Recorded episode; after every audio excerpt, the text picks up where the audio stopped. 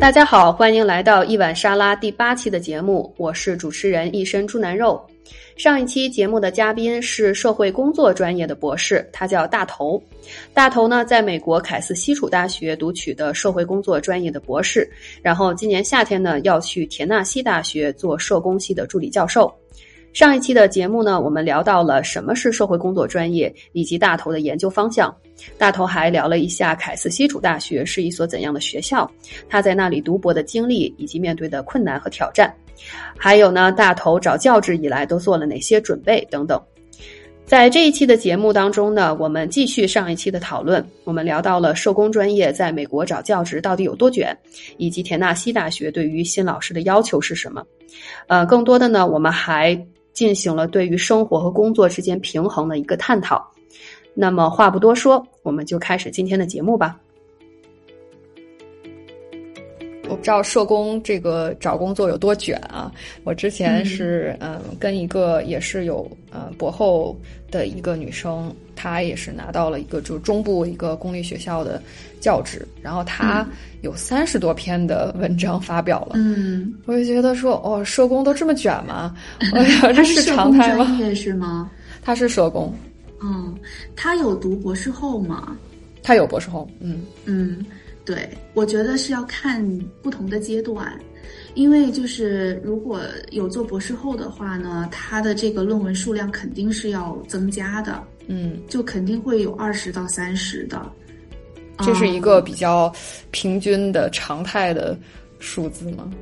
嗯，我不知道学校怎么看这个数字，但是我个人感觉就是，如果这个学校他请了一个博士后，嗯，做他们的助理教授的话，这个人他的。嗯，论文发表数量肯定是会多的，嗯，但是不代表说学校是一定要二十或者要三十。我只是觉得根据他的这个学习的阶段，嗯，因为他已经在那个阶段了，他的论文数肯定是多，嗯嗯。那如果是博士生的话，我当时找工作的时候，我是十六篇。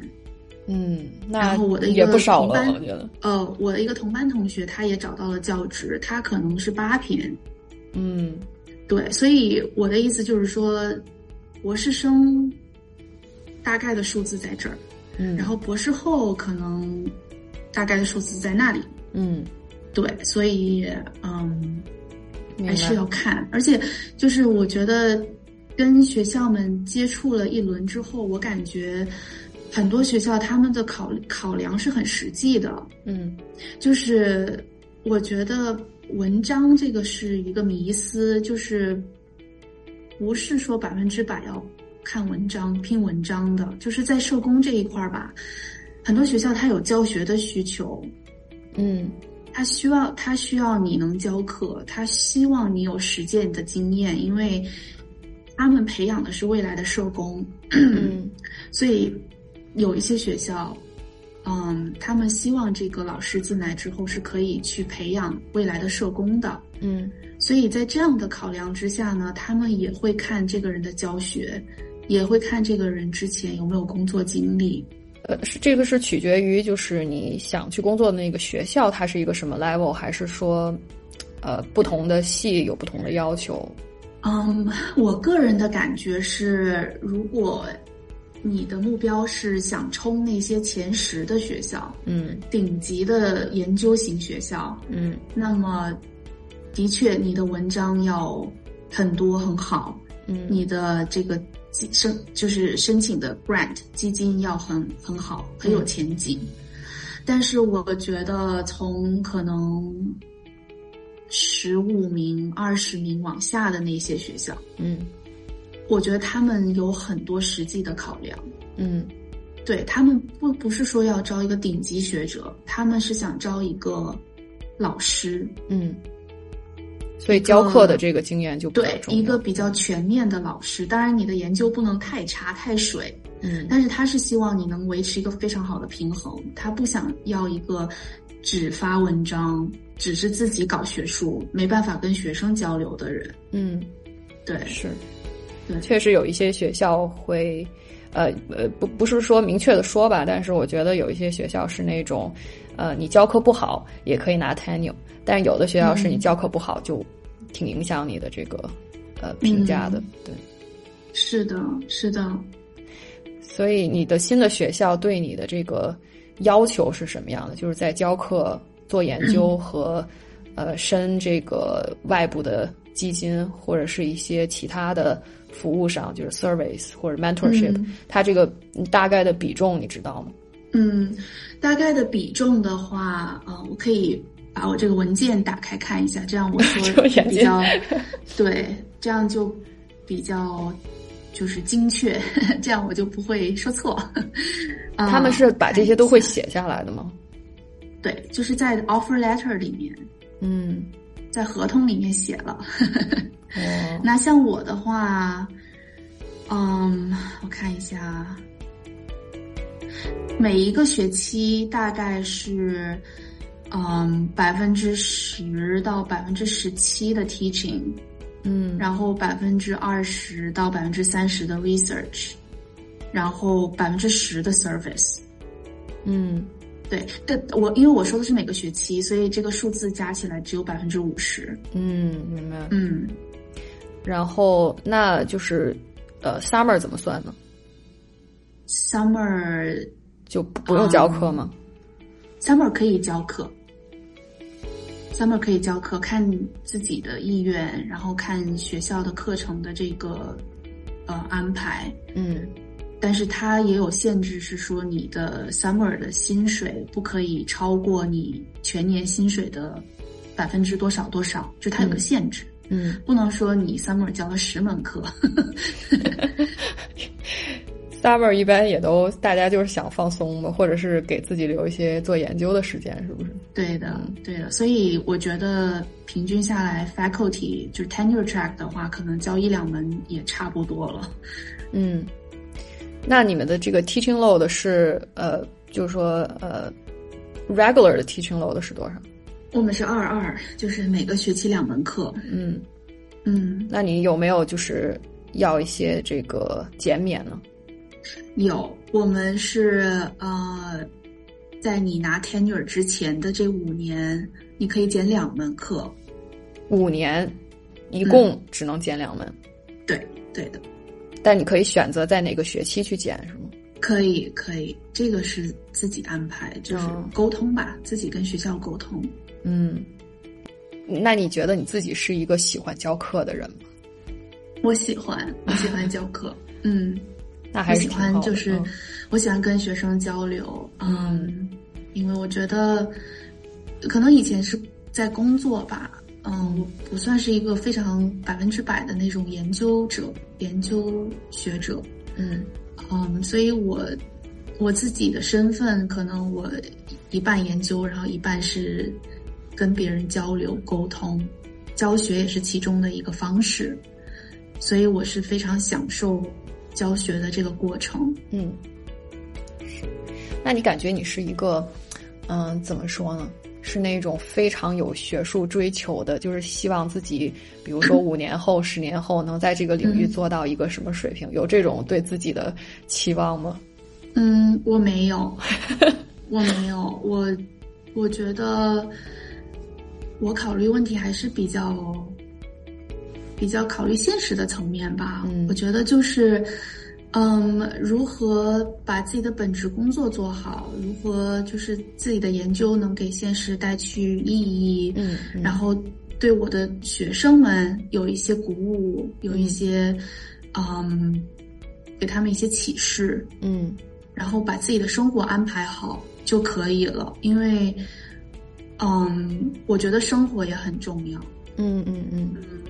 我没有办法，就是完全不去考虑我的生活，然后去追求做金字塔尖的那个人。我我做不到，因为这个不是我的性格。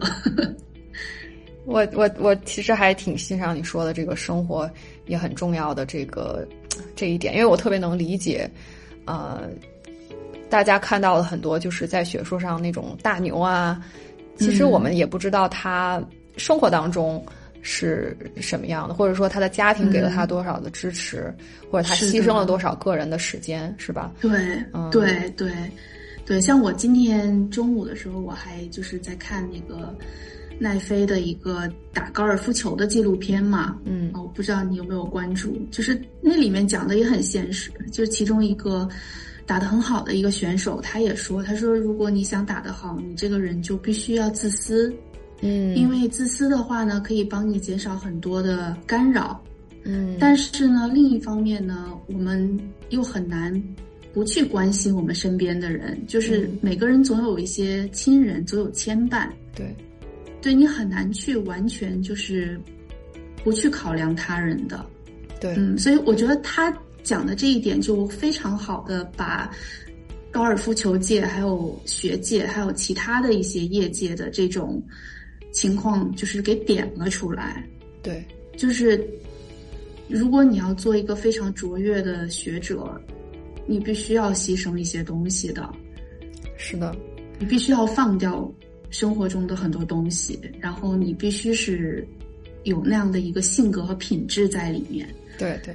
嗯，确实，我觉得，嗯，可能有那种真的是天生就天赋异禀的那种，呃，体力、精神什么都非常，就是比我们 要更、更、更有活力或者什么，他能把任何事情都能 handle 的很好。但我觉得，其实大部分人都是在这个生活和家庭当中去取舍吧。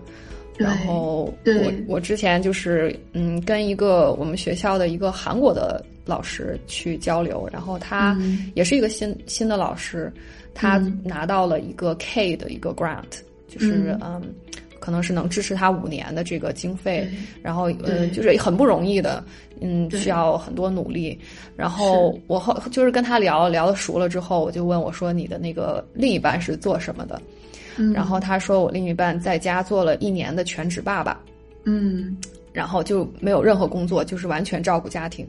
是然后我就心里就觉得哦、是就是 我也我也不能说，我也不能说，就是说因为他有这样的支持，所以他拿到了这个呃呃 grant，肯定是跟他个人努力是有关系的。但是我又觉得说每个人的这个 context 都不一样，就是他得到的支持，他能够心无旁骛的做研究，其实也是一种优势吧，我觉得。对，所以真的就是，嗯，要在某一个阶段的时候，就是得回归现实，就是你可能有你的梦想，你有的目标，你想成为全球百分之二的学者，嗯但是每个人的情况不一样，每个人的条件和限制都不一样。嗯那我觉得适时的认识到自己的情况，认识到自己的限制在哪里，然后去调整自己，嗯，我觉得会对自己的心态有一个帮助。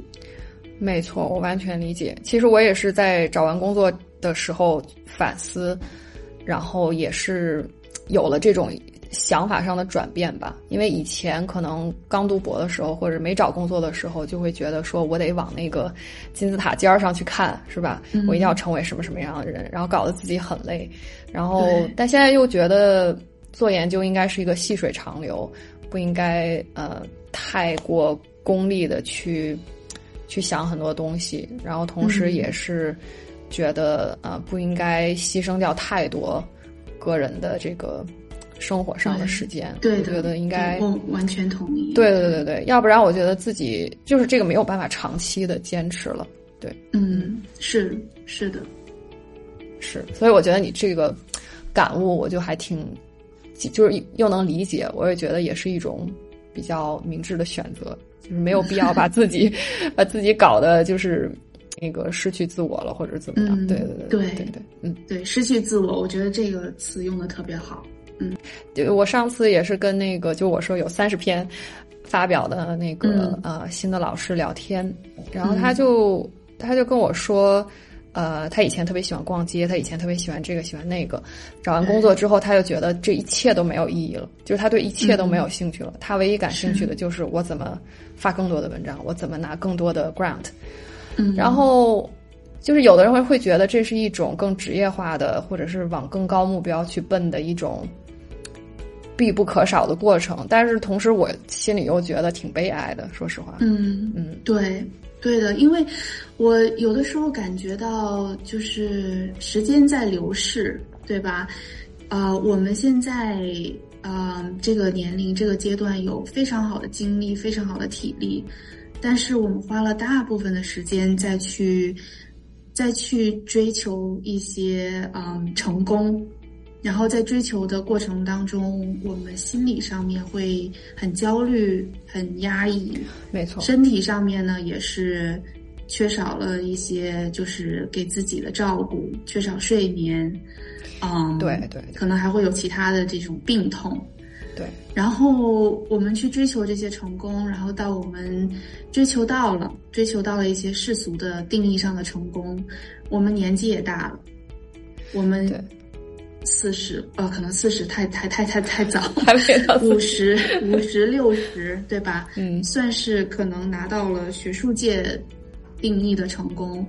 那在那个情况、那个时间，你再去。想去就是追求一些兴趣爱好的话，感觉是可以，就是可以的。但是可能你的经历上会跟你三十岁是不一样的了，心态也不一样了。对，心态也不一样了。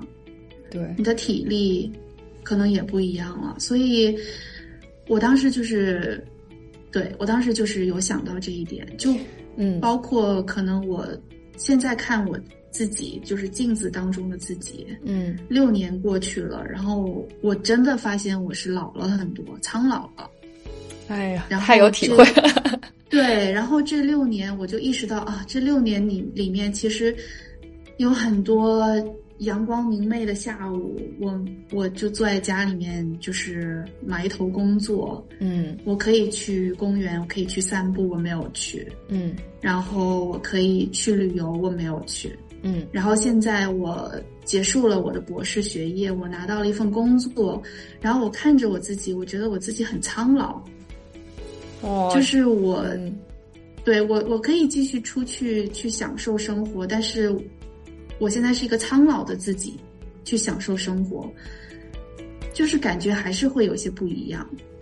我完全能理解，就是对说到这一点，可能就是说的有点多了，因为。嗯，有的时候我们呃脑子里总是在想着这个工作的事情，就没有办法全身心的好好去玩儿。然后甚至说一想到我要可能要放松一下，我就会觉得我不应该去放松，我就会觉得 guilty。但是实际上，到底是什么给我们灌输了这样的思想呢？就是就可能就是无法避免的。嗯，所以我就觉得你说这一点特别好，就是在读博的过程当中。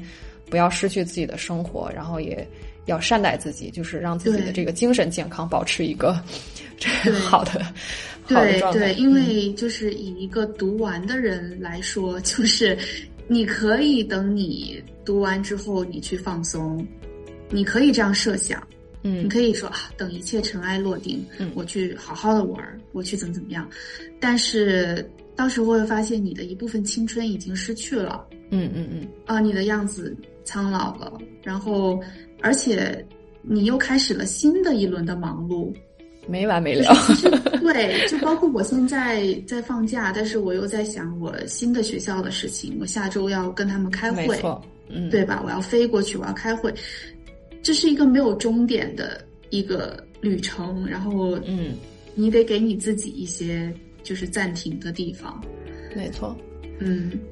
就是我的过来人的这种经验教训，我还挺开心你能就是聊到这个部分的。我觉得不光是所谓的呃做学术的这些做研究的感悟，我觉得这个其实还是挺多哲理在里面，对于人生的一些哲理。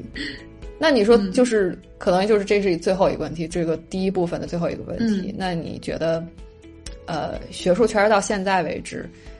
吸引你的部分是什么呢？就是你还要留在这个圈子里面，啊，它会成为你生活方式的一部分，对吧？嗯，那它的好处是什么呢？嗯，我觉得是一种可以自己去掌握你自己要去学什么。嗯，你会在这个圈子里，你会永远有一种动力，就是我要学习。嗯，我学习知识，然后我向我的。朋友们、同行们学习，然后我是在往前发展我自己，充实我自己。嗯，然后再一个就是我有时间，我有自由去构想我想做的一些研究项目。嗯，一种自由度在里面。嗯，就是你可以去做你想做的，而且呢，因为老师的这个职位，他给了你一些空闲的时间，他不是朝九晚五的那种对，上班族的工作，所以他给了你一些自由，嗯，让你去安排这些时间。就我觉得这两点吧，还是比较吸引我的。是，基本上大家聊到这个话题，虽然说前面又吐槽了一大堆怎么累啊，怎么辛苦啊，但是一提到这个自由度的话，啊、还是很多人会觉得说我我还是想留在学术圈儿，是吧？嗯，对，对的，对的。你觉得嗯还有什么你想补充的吗？嗯，我觉得，我觉得你的问题都问的特别好，就是特别的到位。嗯，我就是哪位朋友想了解多一些，就是找工作的具体的内容的话，就是咱们完全可以线下交流。嗯。但是我个人感受比较深的就是，在找工作的那一个时期，其实是一个非常短的时期，就是在那个时期如何做心理建设，嗯。如何让自己强大，如何就是保证自己的精神跟身体健康，我觉得是一个很重要的事情。就是是如果有哪个朋友要找工作，然后就是想多了解一下找工作的短短的那两三个月的生活啊，怎么调试，我我觉得我我我很愿意再分享一下我的当时的情况，就心路历程吧。确实是，我感觉博士项目的培养方案跟找工作具体的里面的那一些构造啊，那些机制还是有些脱节。可以说我们没有我们在读博的时候没有任何找工作的 training，我可以这么，说。就是，嗯，学校可能会安排一些找工作的 seminar，嗯会就是呃安排一门课让你去听去学，啊、老师会帮你就是看材料啊什么的，但是这个其实是一个很短期的一部分，嗯。就是有点像是在你即将要去找工作的时候，他给你一个前期可能大概一个学期的短期培训，嗯。但是我个人觉得，这个这一部分的训练应该要直接的整合到博士的培养方案里面，应该从第一年就开始。你说的这个我非常同意，嗯因为我觉得是经历了找工作这一轮之后，我是在找的过程中边找边学。如果就是说前期我能够知道一些过来人的经验的话，我觉得会对。我觉得就是说，虽然那不能直接能够让你找到一份工作，但是至少 心态上让我觉得没那么害怕，或者没那么焦虑，呃，怎么样的，对吧？嗯。是因为我觉得，呃，我们叫 job market 嘛，它其实是一个市场，嗯。它是一个市场，它有它的需求，它有它自己运作的一些机制。但是呢，我们前五年、六年甚至七年，我们一直学习的是如何把自己的研究做好。嗯所以这这两点是有一点脱钩的。嗯嗯，所以我觉得，如果说学校能够在前期的培训里面加入一些这样的元素，让大家早一点了解到就业市场的需求，我觉得会好一些。是的，是的，而且我觉得很多人的导师年纪也比较大了，他们对现在的 job market 其实了解也并不是特别的多，或者他们也不在这个 committee 上面，就他们对对招人的现在的这个有多卷啊，其实 也没有概念了。嗯，是的，是的，因为他们一些比较老一点的教授，资历很深的，他们找工作的那个年代可能是八十年代、九十年代，对，那这个真的是完全不一样，没有没有办法可以去就是去去比较吧。嗯，是这里面可以聊的真的太多太多了，就是从前期怎么找这些工作的信息，怎么准备材料，怎么去准备面试，是吧？等是的等等等，是的。嗯，我觉得而且说说真，嗯。的，就是我找的这几个月，也只是看到冰山一角。也有好多 关于这个就业市场的情况，我是完全没看到或者没完全没有体会到的。是，嗯我觉得每个人都是有自己就是独特的一个经历，就听到很多人吐槽不同的学校，然后是也有挺多奇葩的经历的。是的，嗯是的，对，所以就就我觉得就是继续聊吧，然后让大家有这个关注度啊，有这个意识，这样子等他们就是上找 market 的时候，不会那么的就是震惊，嗯那么的不适应。嗯，我们可以之后就是加一期节目，专门去聊。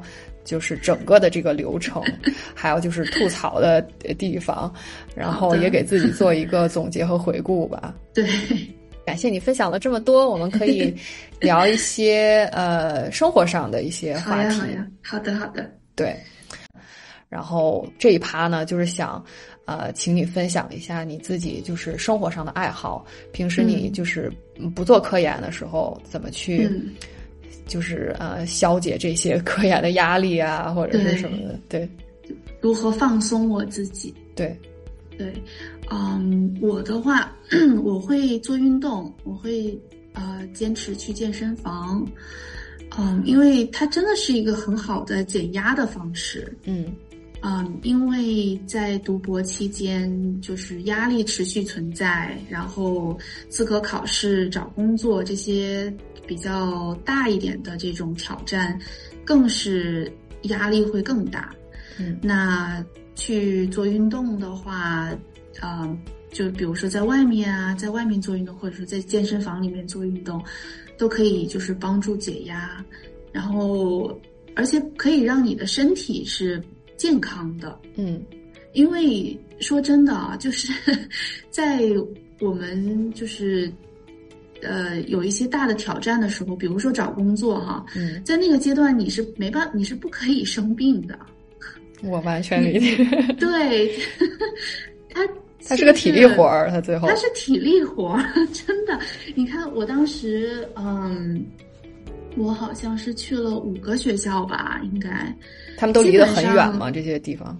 呃，有一些挺远的，嗯，对，基本上每五六天就要飞一次，唉，就 所以我很庆幸，就是我在我是第二年的时候就开始坚持做运动，嗯。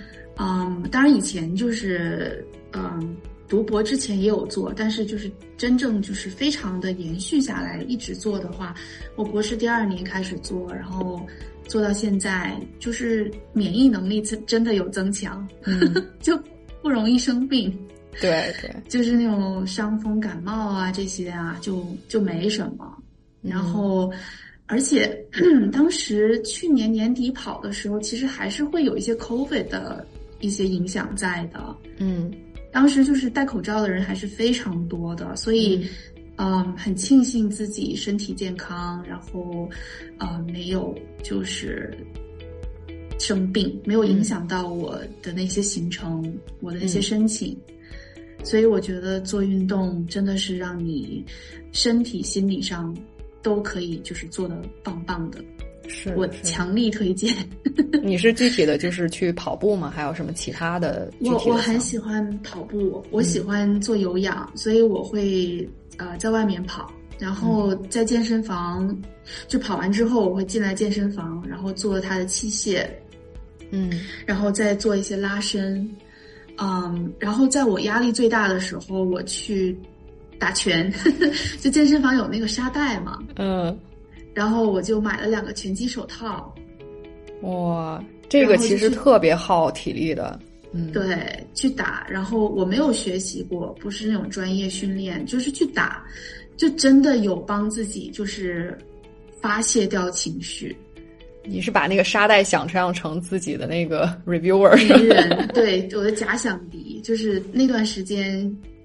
我跟谁谁谁过不去的那种，就这有有有一段时间是把他想象成我的导师，真的有。就我跟我导师是很好的，但是导师之所以是导师，肯定是要给你很多的指导建议还有规范，对吧？嗯所以会有一些碰撞，然后那段时间，对，就想象着说，哦，那个是他的头，然后就这样，就真的有帮助，很解压，是不是？对，解压解压。然后就是去 campus visit 那段时间也是压力很大，然后也是去打拳，嗯嗯，所以我觉得就是根据你的压力程度来调试吧。那如果你目前压力水平没有那么高的话，就做一些舒缓的。然后如果你觉得说啊，最近真是压力大到爆灯。就去打拳，然后做一些非常的就是强强度大的东西，强度大的运动。我也是最近就是上那个 Body Combat 那个课，哦，我特别喜欢那个课。它是就是嗯，大家它它相当于是一个有有有组合的那种操，但是它是以拳击的这种形式吧。是，它是打空气，它不是打那个沙袋，但是也挺累的。对对对，我觉得我个人是喜欢就是有氧，然后可以出一身汗。对，就如果我只是在健身房做一些器械，我觉得好像没怎么出到汗，我觉得哦不过瘾这样。是，因为这个是你特别喜欢看那个 UFC 的原因吗？对对，之前上周我们两个聊的时候跟你透露过这个事情。对我特别惊讶，我就觉得你平时说话特别温柔，然后怎么会喜欢看 UFC 呢？非常喜欢，就是看综合格斗，然后他们的那些选手给了我非常大的激励，就是真的是有 push 到我去坚持走下去。因为说真的，我六年博士，我真的觉得前面的没有太难的时候，嗯，是真的是找工作的这几个月给了我大的挑战，然后。看他们的比赛，然后了解他们人物背后的故事啊，训练啊，就哦，真的是激励到我。你会就觉得这个也是我的一个爱好，我喜欢看。哦，那你是不是就感觉他们，呃，整个努力的过程，最后赢了的过程，也就是像学术圈一样，就是对需要坚持啊，等等这些这些共通的精神是吧？对，就是 就是心态非常的好。嗯，目标很专一，然后就持续的去做这件事情，持之以恒。你是不是特喜欢张伟丽？我很喜欢，我很喜欢他，他是我喜欢最喜欢的呃选手之一。嗯嗯，对我还在持续关注他，然后他八月底八月中吧要来波士顿比赛，所以就也是很开心，很期待。你要去看吗？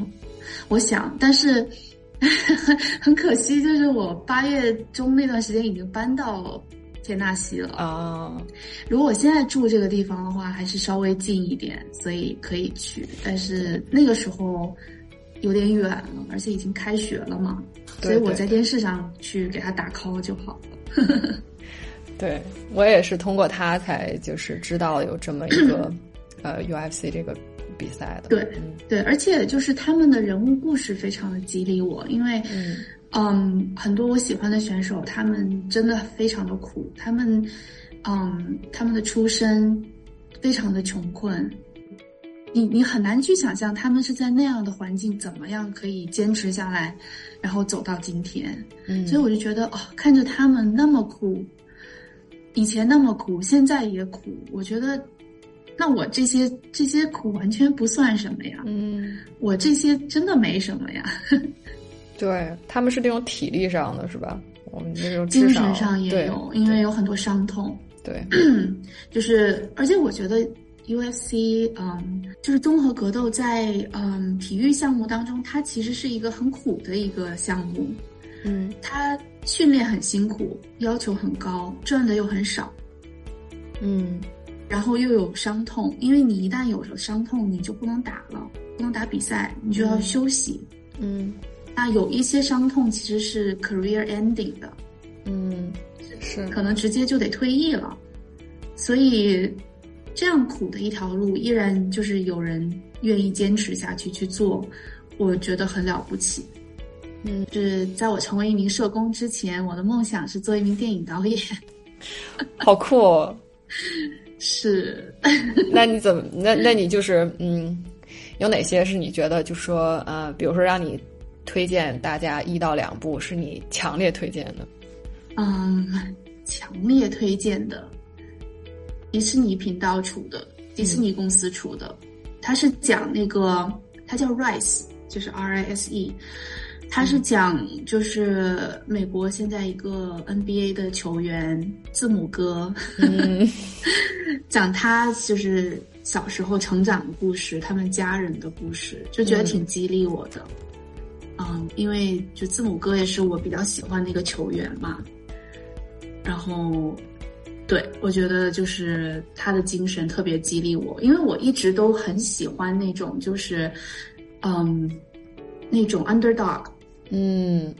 就是一直是处于劣势，然后不被别人所重视的那种 underdog，就是在逆袭的过程是不是？逆袭。对，嗯，我觉得可能很多人也是喜欢这这种逆袭的故事，因为很激励人。爽剧啊，所以，对，所以就是我可能，比如说在看比赛，然后看哪个球员啊，看我喜欢哪个球员，支持哪个球员的时候，如果就是他是一个 underdog，或者说他以前非常的辛苦、非常艰难的这种，就非常能够就是得到我的喜欢，嗯 就得到我的这种关注，就我很容易就关注到这些球员。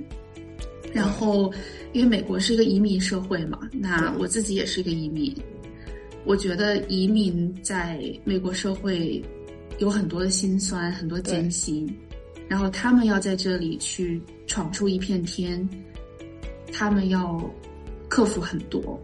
对，那字母哥他自己也是个移民，他不是美美国本土的球员，他也是从呃希腊被选过来的，所以种种原因吧，就觉得，嗯，我觉得他的故事很好，很激励人，所以就是如果大家有兴趣，可以找这个电影来看一下。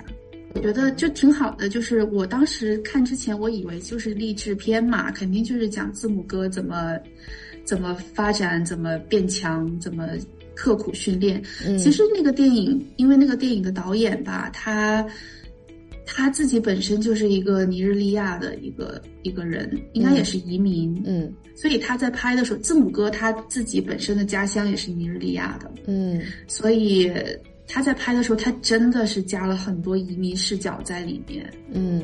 基本上，与其说是讲字母哥的奋斗，其实是讲他全家人的奋斗。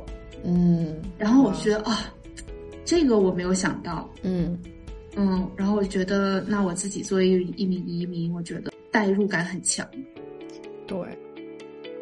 然后对，那最后一个环 节就是嗯，这个频道的一个固定环节。哦，对，就是快问快答。对对对对，我会准备一些非常奇葩的问题给嘉宾，就跟前面聊的可能都没什么关系。嗯，就是一些呃呃非常脑洞大开的问题。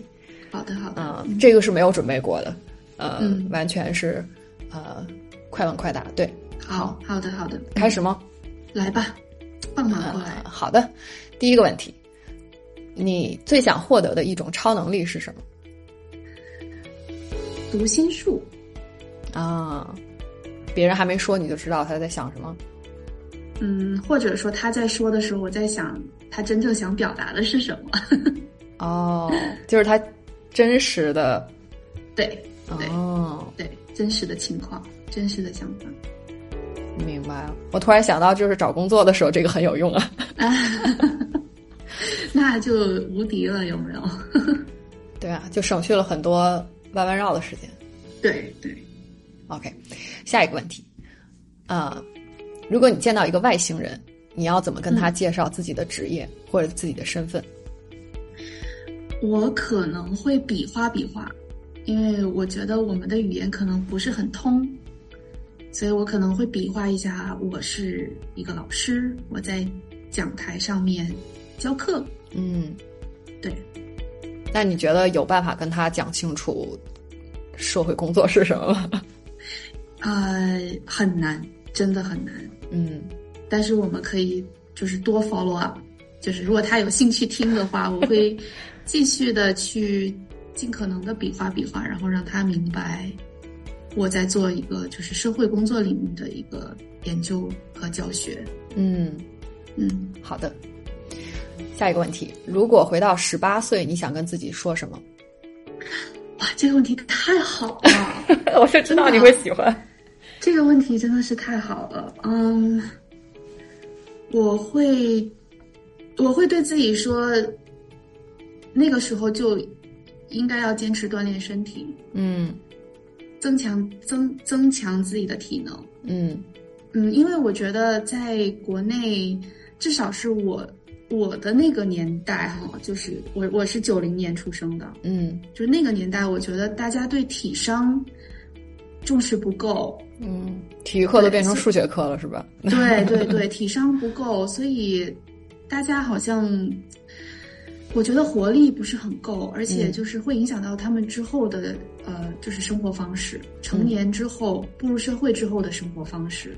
嗯对，我会如果是这样，我会对我自己说，那个时候就每天就坚持锻炼身体。嗯，好的。嗯，下一个问题有一点类似啊，呃，如果可以穿越到未来，你想去哪一年？哇，去哪一年啊？嗯，我会想去到大概六十岁的时候，为什么呢可？能可能是二零，嗯，再算，可能二零五零年的样子吧。嗯就是想看看自己当当时是怎么样的，就是很好奇嗯，自己在那个时候的生活是怎么样的。那你万一就是看到不满意怎么办？看到不满意的话，嗯，我我有什么选择吗？我可以选择回来呢，还是留在那里呢，还是还是怎么样？嗯，也没有什么设定。就是如果你要是不满意的话，你是不是就会想说，我现在要做出改变，是不是？对，嗯会的，会的，嗯，但你如果要是特满意呢？那我就做我目前做的事情，嗯，就是我不改变，嗯不改变自己，嗯，明白。但是如果要是这个设定是就是什么都改变不了，那是不是有点儿什么都改，就是我回来之后，我还是什么都不可以改变，就感觉这是命运了？就是你不论做任任何事情，嗯，就是这个看到的结局，那我就只能坦然接受。也是。然后我觉得我有二十几年的时间去消化这个事情。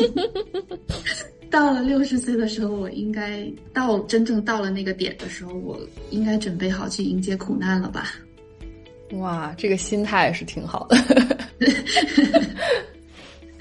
好的，下一个问题，嗯，如果不考虑时间和金钱的成本，你最想做的嗯职业是什么？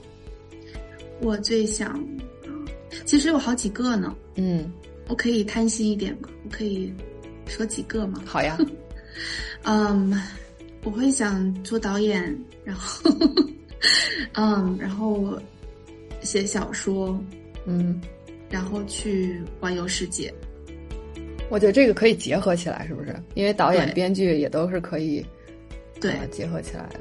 在我觉得可以在就是生活中得到灵感嘛，那我可以一边旅游，一边嗯写书，就是写嗯小说。嗯嗯，我我觉得现代人就是有一种悲哀，就是没有办法更多的去看看世界。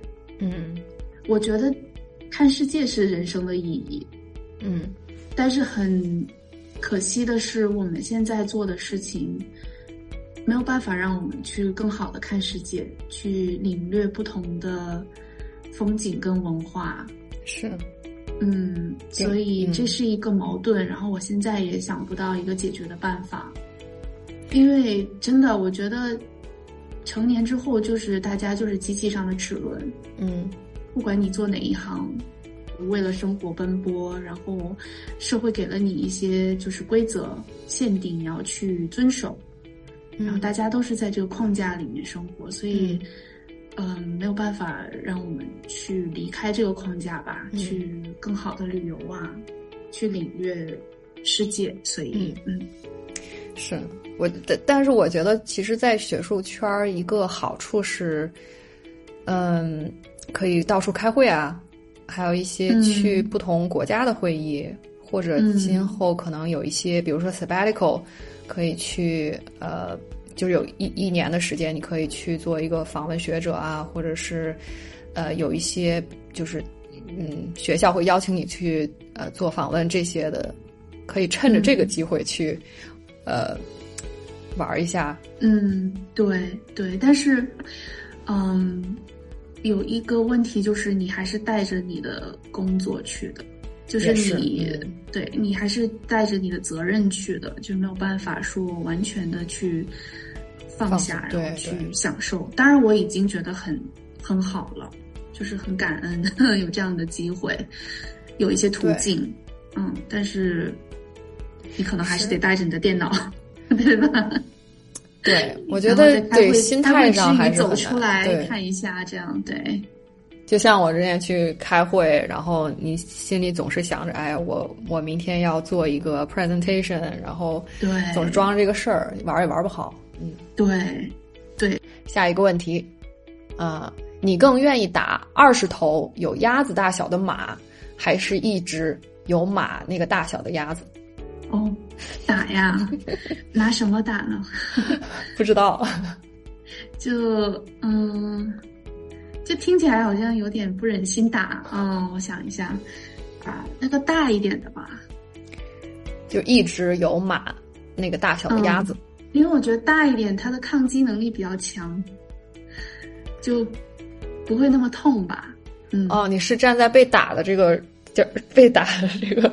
对我有一点心软，因为我觉得好像打他们有点，有点，对呀，好像他们会疼。然后我就想说，那大个的那个可能成年了，然后，对啊，就可能不会那么痛。然后我也不要打的那么大力。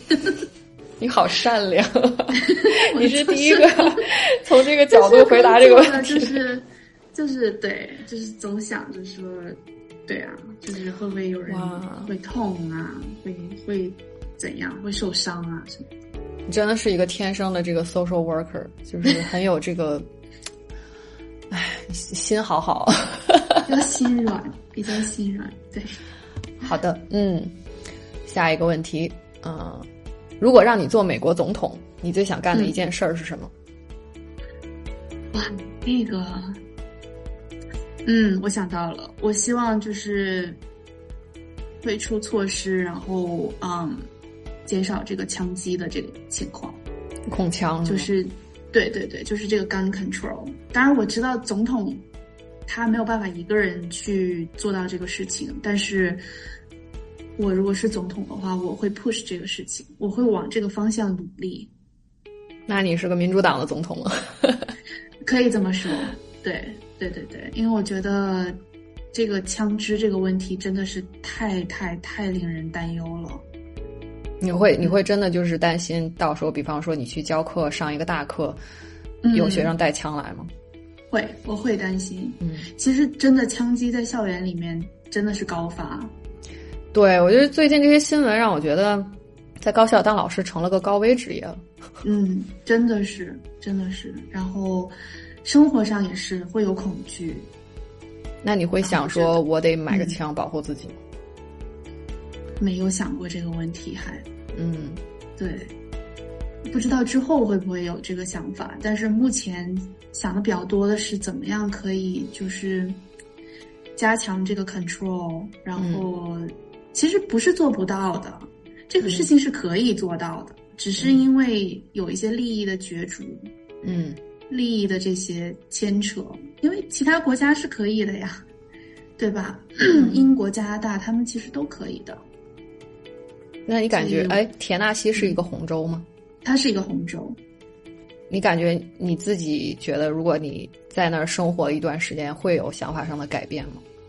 嗯，我觉得会的，因为环境对人的影响是潜移默化的。嗯，对，嗯，所以。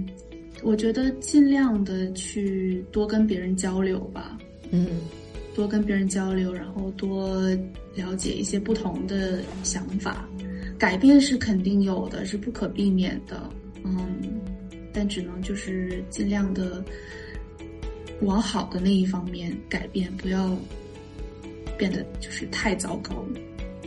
你认为地球上百分之多少是好人，百分之多少是坏人？嗯，嗯，人真的很有多面性，但是我就说大善跟大恶吧。嗯，七十七十是善，三十是恶。哇，你怎么定义这个大善大恶呢？就是一些原则问题，就大的那些规则、大的原则前面，你坚守住这些原则，那就是大善；然后你没有遵守这些大的原则，你就是恶。嗯，比如伤害别人，嗯，对吧？比如说，嗯，对，主要就是伤害别人。嗯，嗯，明白。大概就是这些问题了，哎，真的，我觉得这些问题真的好发人发人深省。是吧？它很发散问散。题我、嗯对就不，它发散之余，但是又非常的就是非常的直直入我的灵魂，我觉得就是有点像灵魂拷问这样。我是我开始以为你会问那种就是是牙刷还是洗面奶这种问题，然后我选一个。但是真的很很有意义，我觉得挺好的，就是在这个阶段让我做一个梳理吧。嗯让我去想一想我的想法呀，然后更了解我自己，真的挺有意义的，真的。谢谢，谢谢你对我的夸奖。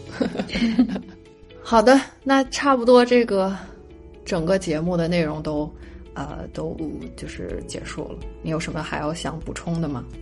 就是非常感恩有这个机会，嗯，真的，因为我我觉得平时很很少有机会吧，可以去这么深入的去思考这些问题，去回顾自己的经历，嗯，所以觉得就是能够上这个节目，然后嗯被问到这些这么好的问题，我觉得非常感恩。谢谢，我觉得你的回答也特别的好，特别真诚。谢谢谢谢，希望吧，希望就是听到的朋友们就有一些帮助。肯定会有的，嗯，对。好的，今天的节目呢就到此为止啦。非常感谢大头和我们真诚的分享他在读博和找工作的这个故事。呃，那这期节目就到此为止啦，拜拜。拜拜。